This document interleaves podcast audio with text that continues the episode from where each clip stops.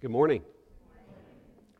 We'll be uh, continuing the study of the Gospel of Mark this morning. And the title of my message is The Ultimate Gift.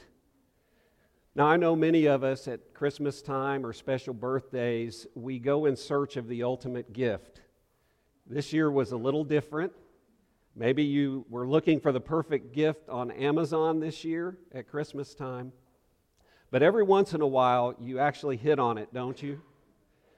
In 1996, Nintendo 64 came out. And my son was about eight years old when that happened. And for Christmas one year, he wanted Nintendo 64.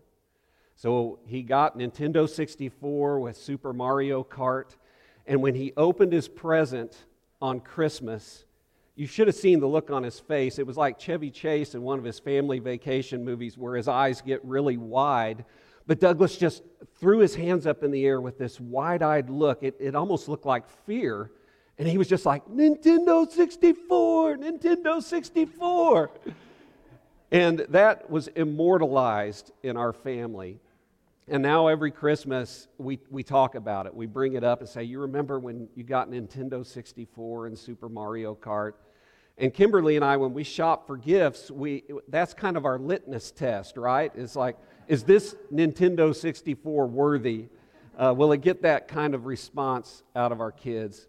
And it's funny, this last Christmas when Douglas and his wife were up for Christmas, he actually took Nintendo 64 home with him to play again.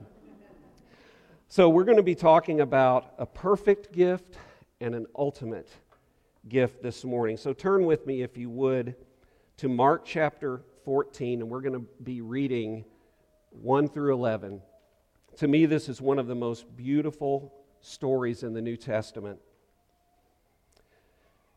Now, the Passover and the festival of unleavened bread were only two days away, and the chief priest and the teachers of the law were scheming to arrest Jesus secretly and kill him.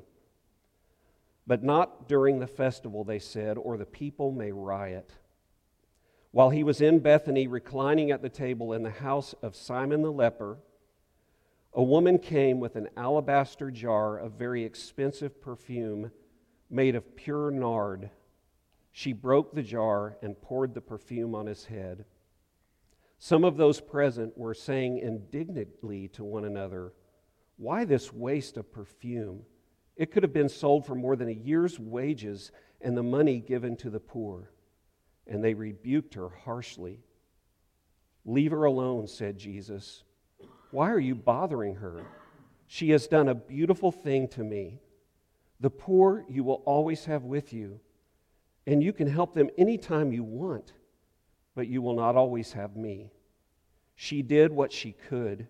She poured perfume on my body beforehand to prepare me for burial. Truly, I tell you, wherever the gospel is preached throughout the world, what she has been done will also be told in memory of her. Then Judas Iscariot, one of the twelve, went to the chief priests to betray Jesus to them. They were delighted to hear this and promised to give him money, so he watched for an opportunity to hand him over. Before we get into the message itself, I think it's important to kind of establish a timeline here. As Shannon preached last week, Jesus had just predicted the destruction of the temple and had instructed the 12 disciples to be clear minded and wide awake as they looked for the sign of the end times. The feast of unleavened bread was just two days away, so Jesus was staying in the vicinity of Jerusalem, about two miles uh, east of Jerusalem. The chief priests and religious leaders were secretly plotting to arrest and kill Jesus after the Passover and the festival of unleavened bread were finally completed. And Jesus had been invited to a dinner party in Bethany at the home of Simon the leper, the healed leper, as most commentators believe. And so he was there in the home just outside of Jerusalem, and all his disciples were in attendance. Now, as we read this passage today, I think it's important to clarify a few things. First of all, this account cannot be confused with an earlier anointing mentioned in Luke chapter 7, verse 36 through 50, which actually happened in Galilee, not Bethany. And the woman that anointed Jesus then was a woman who had been a prostitute and had been forgiven of her sins. And so she came in gratitude and an expression of love and anointed Jesus' feet and wiped them with her hair. So this is not the same woman. And so we have to find out because Jesus said this woman will be immortalized when, wherever the gospel's preached, people will remember her. But it's interesting that Mark actually didn't mention her name. So, com- completely on our behalf, in the other passages of Scripture, we find exactly who this was. Mark and Matthew did not mention Mary, but John did. And so we'll look at a few passages of Scripture. First, John chapter 12, verse 1 through 3. It says, Six days before the Passover, Jesus came to Bethany where Lazarus lived, whom Jesus had raised from the dead. Here a dinner was given in Jesus' honor. Martha served, while Lazarus was among those reclining at the table with him. Then Mary took a pint of pure nard, an expensive perfume. She poured it on Jesus' feet and wiped his feet with her hair, and the house was filled with the fragrance of the perfume. Again in John 11, 1 and 2. Now a man named Lazarus was sick. He was from Bethany, the village of Mary and her sister Martha.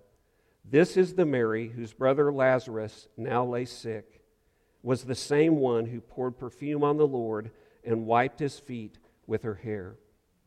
So now we know that this unnamed woman in Mark chapter 14 is actually Mary, the sister of Martha and Lazarus, the family that Jesus loved and built a relationship with. So, first of all, I want to share with us today that Mary gave the perfect gift to Jesus. Why was it perfect? Well, first of all, her gift was extravagant. Look at Mark 14, verse 3. While he was in Bethany, reclining at the table in the home of Simon the leper, a woman came with an alabaster jar of very expensive perfume made of pure nard she broke the jar and poured the perfume on his head. This gift was of great value. It was actually uh, from India. Nard was produced from a root in India, and it was in an alabaster jar. Alabaster was not found everywhere. You could find it in Egypt, in parts of Turkey, and even in parts of India. So, for it to have made its way to Judea, it would have been imported and would have cost a lot of money to get there. And so Mary had this special jar of perfume in this alabaster container that she had set aside. It was very expensive, it was extravagant. But you notice that this gift was extravagant not only because what it was worth, but the fact that she totally poured it out. She could have taken off the lid and poured a portion and kept a portion for herself, but no, she broke the jar and she poured it out, anointing Jesus' head and his feet. And John mentions, although Mark does not, that this fragrance just filled the room. So imagine for a moment Jesus is invited into this home of Simon the leper. His disciples are there. Lazarus, his sister uh, Mary, and Martha are there, and they're reclining at the table before the meal. And as the other women are preparing the meal and, and, and waiting on them, Mary comes in and she takes this expensive jar of perfume and she breaks it and she begins to pour it on the head and the feet of Jesus and wipe it with her hair. And the fragrance filled the room with its aroma. The second thing I want you to see about this perfect gift is that the giver was all in, nothing held back. And what's amazing about this story is Mary actually demonstrates true greatness in discipleship. You had the disciples of Jesus there who had been with him for three years, and they didn't demonstrate the greatness that Mary demonstrated. So often in Scripture, we don't get much of a glimpse into the discipleship of women, but here we see that she was great in virtually every aspect of discipleship. A few examples. She demonstrated great humility. Did you know that all three times in the scriptures we find her at the feet of Jesus? If you were to look at Luke chapter 10, verse 38 through 42, she sat at Jesus' feet. When Martha was busy serving and making preparations, Jesus said that Mary chose what was better. She sat at the feet of Jesus as a true disciple. In John 11, 31 through 32, when Lazarus had died and Jesus showed up later than they expected him, and they'd hoped that if he just showed up, Lazarus would have been kept from dying, he would have healed him. And so, as Lazarus lay dead in his tomb and Jesus comes up, Mary runs and she falls at the feet of Jesus. And she said, Jesus, if you would have been here, my brother would not have died. And of course, we know the story. Later, Jesus raises Lazarus from the dead. But at this time, Mary falls at the feet of Jesus. And then in this particular story, this night, we see from the Gospel of John that she actually knelt at the feet of Jesus. And isn't that what true discipleship is? Sitting at the feet of Jesus, falling at the feet of Jesus in humility, and kneeling at the feet of Jesus. Not only did Mary demonstrate great humility, she demonstrated great discernment. She saw something that no one else in the room grasped. She believed Jesus was who he came to be. She chose what was better on that particular night. While the rest of his disciples were oblivious to what was about to happen to him, even though they had told her, told him, she actually believed. She also demonstrated great gratitude. Her brother Lazarus had been raised from the dead and restored as the, as the provider of their family and the head of their family. But she also showed great affection. She was not ashamed to openly demonstrate her love for Jesus. So if you think about it, great humility, great discernment, great faith, great gratitude and great affection. That is the mark of great discipleship. And we see it demonstrated in the life of a woman that's only mentioned a few times in Scripture, but she's a model for all of us. The third way that we know that her gift was perfect for Jesus is because the recipient was worthy of the gift. Jesus was worthy of her adoration. She knew him personally as the resurrection and the life. When Jesus, before he raised Lazarus, he said, I am the resurrection and the life. Other people heard it, but Mary personally experienced it. And so she saw him as worthy, as the great I am, who was the resurrection and the life. He was worthy of her generosity and her personal sacrifice. He was worthy of facing persecution for his name's sake. When others saw the perfume being poured out as a waste of a good thing, too good for Jesus, she saw it as the appropriate gift to prepare him for his burial. While others self righteously lectured her, she went about her service with joy. And when others rebuked her harshly, she paid them no mind and worshiped the resurrection and the life. And Jesus was worthy of her acts of service. And then the, the fourth thing about this gift, what made it perfect, is that the outcome was epic. Jesus said in verse 6 through 9, Leave her alone. Why are you bothering her? She's done a beautiful thing to me. The poor you will always have with you, and you can help them anytime you want, but you will not always have me. She did what she could. She poured perfume on my body beforehand to prepare for my burial. Truly, I tell you, wherever the gospel is preached throughout the world, what she has done will also be told in memorial of her. Now, you think about it. First of all, Jesus silenced her detractors. Can you imagine being in the room with Jesus and one of the 12 disciples or Simon the leper, and her breaking this perfume and you rebuking her in front of the recipient of this extravagant gift. Can you imagine the audacity to do that? And I love the fact that Jesus came to her defense. He rebuked them, he silenced them. And then he graciously accepted the gift of Mary. And he understood that she knew what she was doing, and, it, and he took it graciously. And then he commended Mary for her actions. I thought about it when we, when we saw the slides of India and all those pastors. Jesus said, Wherever the gospel is preached throughout the whole world, what she did will be held in memory of her. And so here in Fate, Texas, today, we are honoring her memory and her story, her gift. And you know what? In India, whatever hours difference there is, somewhere in India, somebody was preaching this story. And every time the gospel is preached in every city and village and home, Mary is held in remembrance. What a story! What a story of the perfect gift. But as perfect as this gift was, you and I have given perfect gifts before. It was not the ultimate gift. There's only one ultimate gift, the gift that surpasses all others. And many of us know uh, the passage, John 3 16 and 17, but few passages share more the ultimate gift than this passage. And this should give us joy every time we hear it read.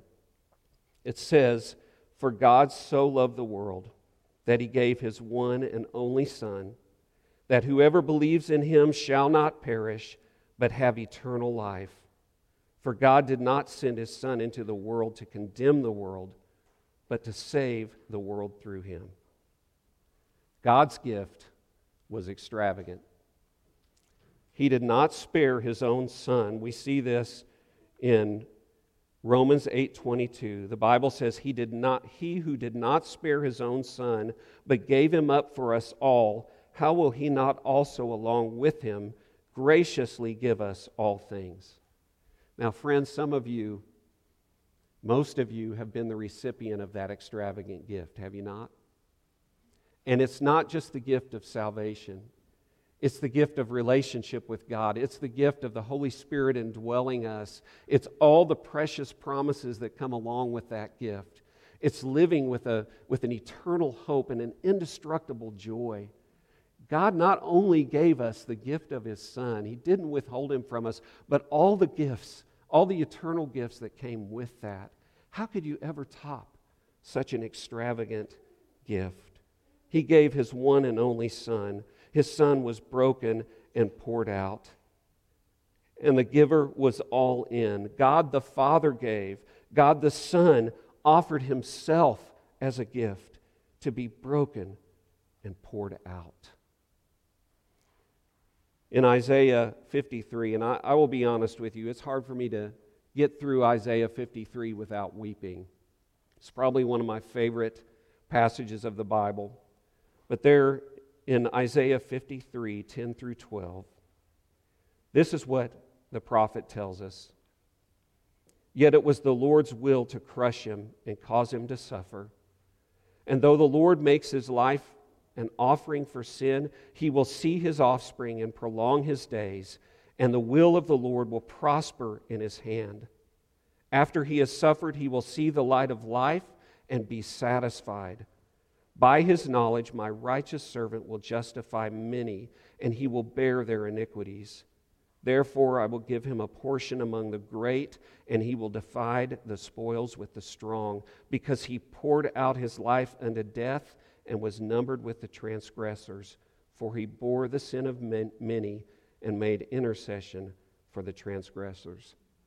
Friends, our Savior, Jesus Christ, was all in.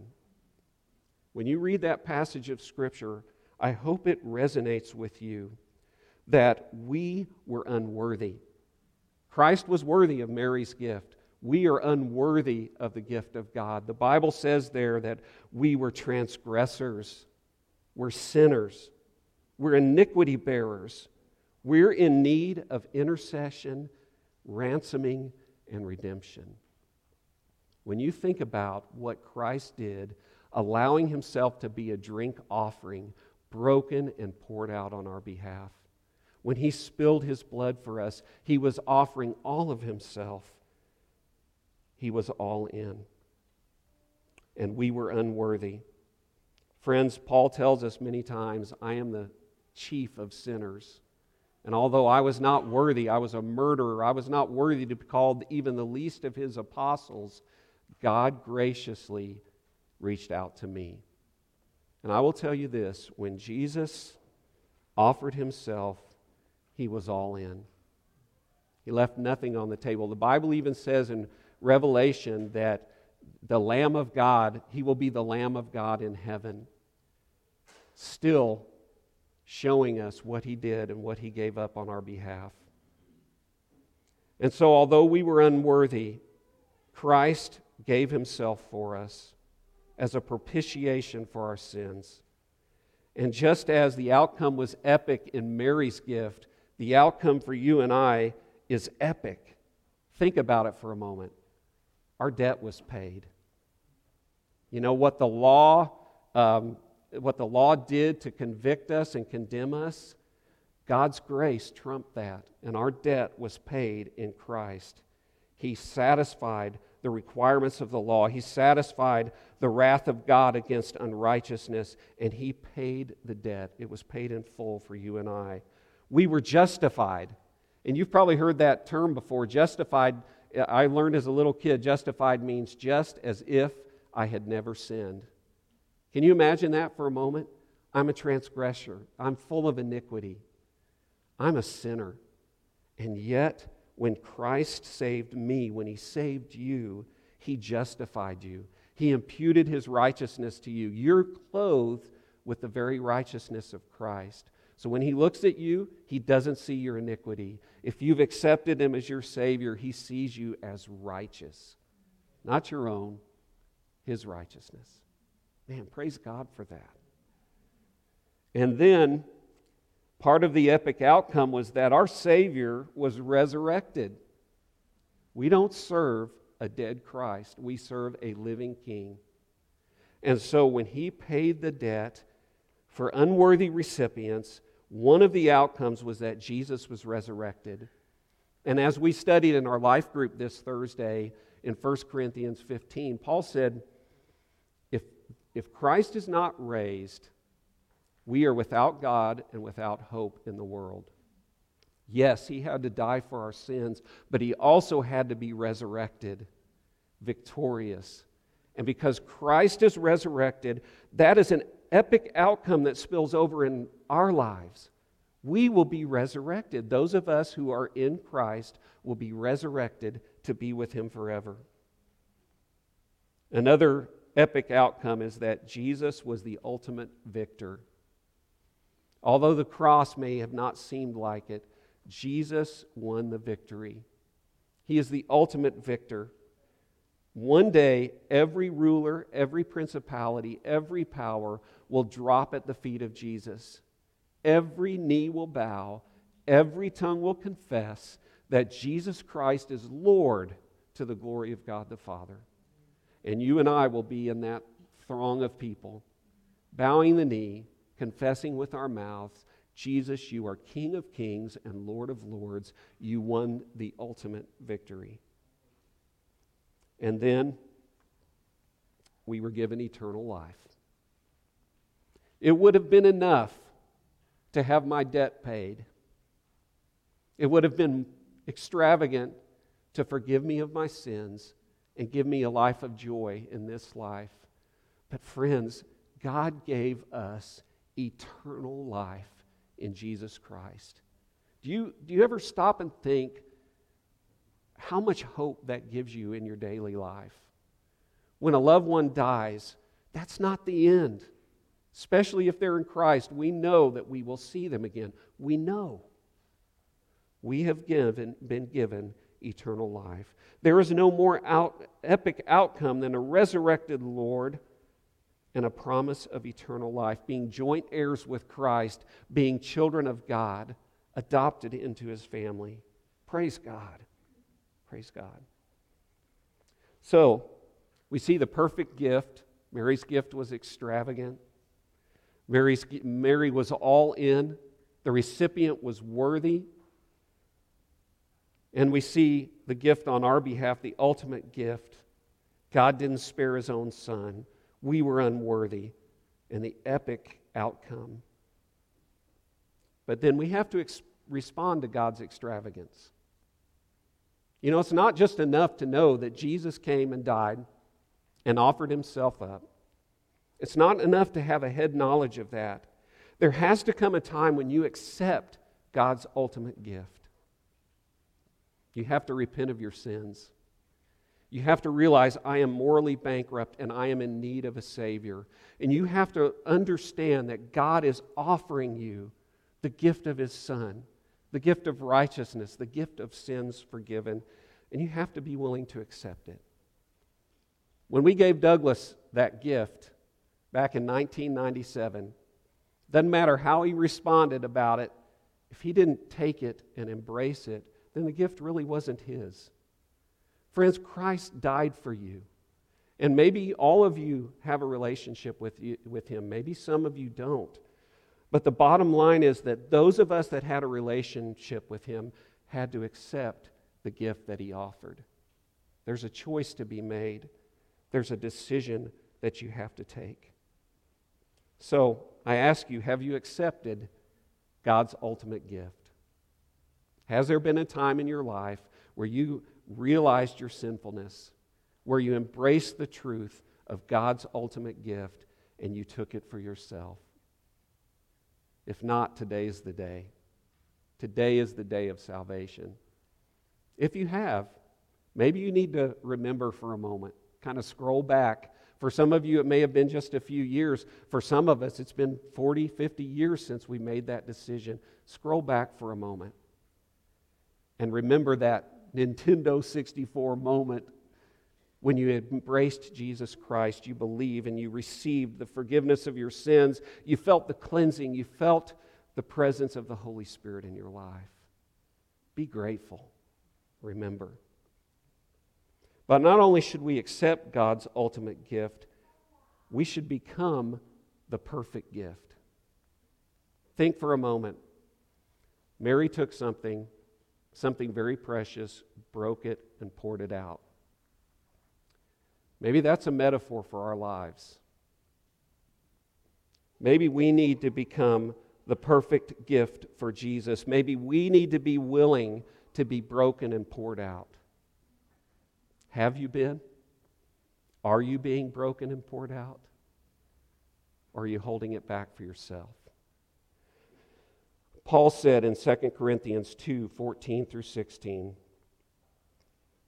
But thanks be to God who always leads us as captives in Christ's triumphal procession and uses us to spread the aroma of the knowledge of Him everywhere. For we are to God the pleasing aroma of Christ among those who are being saved and those who are perishing. To the one, we are an aroma that brings death, to the other, an aroma that brings life and who is equal to such a task? Fellow members here at Redeemer, are you the perfect gift for Jesus? Has there come a moment in your life when you've embraced the fact that this Christian life is not easy? This Christian life is pretty hard at times. There's persecution. There's people that don't understand what we believe and why we believe it but our life is His. And maybe you are that jar sitting up on a shelf, and maybe you're saving something for yourself. That fragrance, that aroma is locked in, and it's not spreading the fragrance of Christ. And I ask you today, what is, what's holding you back? I think some of the common things that hold us back, number one, are fear. You know, I trusted Christ, the sacrifice he made, but what happens if I really and truly allow myself in His hands to be broken and poured out?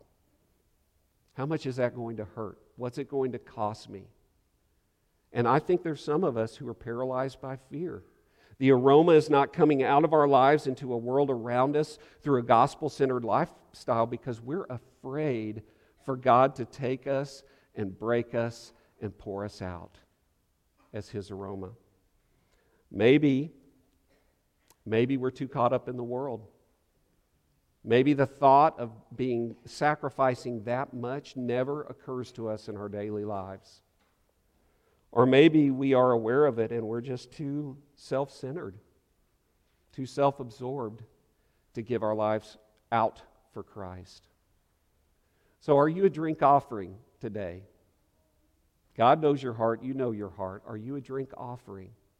Have you come to a point in your life where you said, God, I accept the gift, the ultimate gift, but I also want to be the perfect gift to the world. Here am I. Use me. In whatever way that you see fit, God, use me. Friends, I think what the test of true discipleship is how much you're willing to give your life away for God. Do you say yes every time that God asks you to do something? Do you take risks when the Holy Spirit is telling you to go and share the gospel with someone, or to go do a loving act of service, or to pour yourself out in a ministry? The choice is ours. And I, for one, I want to be that aroma of Christ that fills the room. I want my life to be broken and poured out for Christ in such a way that people who don't know Him long to be in a relationship with Him. Or people who are discouraged in their faith get themselves back up again from my example and, and continue forward on the life of self sacrifice and holiness. So, what do we learn from Mark? A woman who demonstrated great humility, great faith, took something very precious to her broke it, and completely poured it out. And she understood that she was preparing Christ for his burial. So we see here in this scripture today the, the death, the resurrection, and the life of Christ. And we are to emulate that. Paul says that I die daily. I am crucified with Christ. Nevertheless, I live. Yet not I, but Christ lives in me. Paul says in Romans, you are to make your life a living sacrifice. So I'm going to ask you today are you that jar of alabaster perfume that is willing to be broken and poured out? Or are you sitting on a shelf? If you're sitting on a shelf, what needs to happen? What needs to be crucified? What needs to be forgiven? What needs to be let go of? I promise you, just as Mary gave the perfect gift, you and I are able to give the perfect gift to Jesus a life that is wholly His. Let's pray. Father God, thank you that today in this church we have spoken out in memory of a great disciple of yours, Mary, the sister of Lazarus. We thank you for what her sacrifice shows us about our own lives. We thank you for how she dedicated herself to giving you the perfect gift. And I pray right now that whatever is holding our members back from being broken and poured out for you, God, that we would be willing to let it go. I pray this in the name of Jesus. Amen.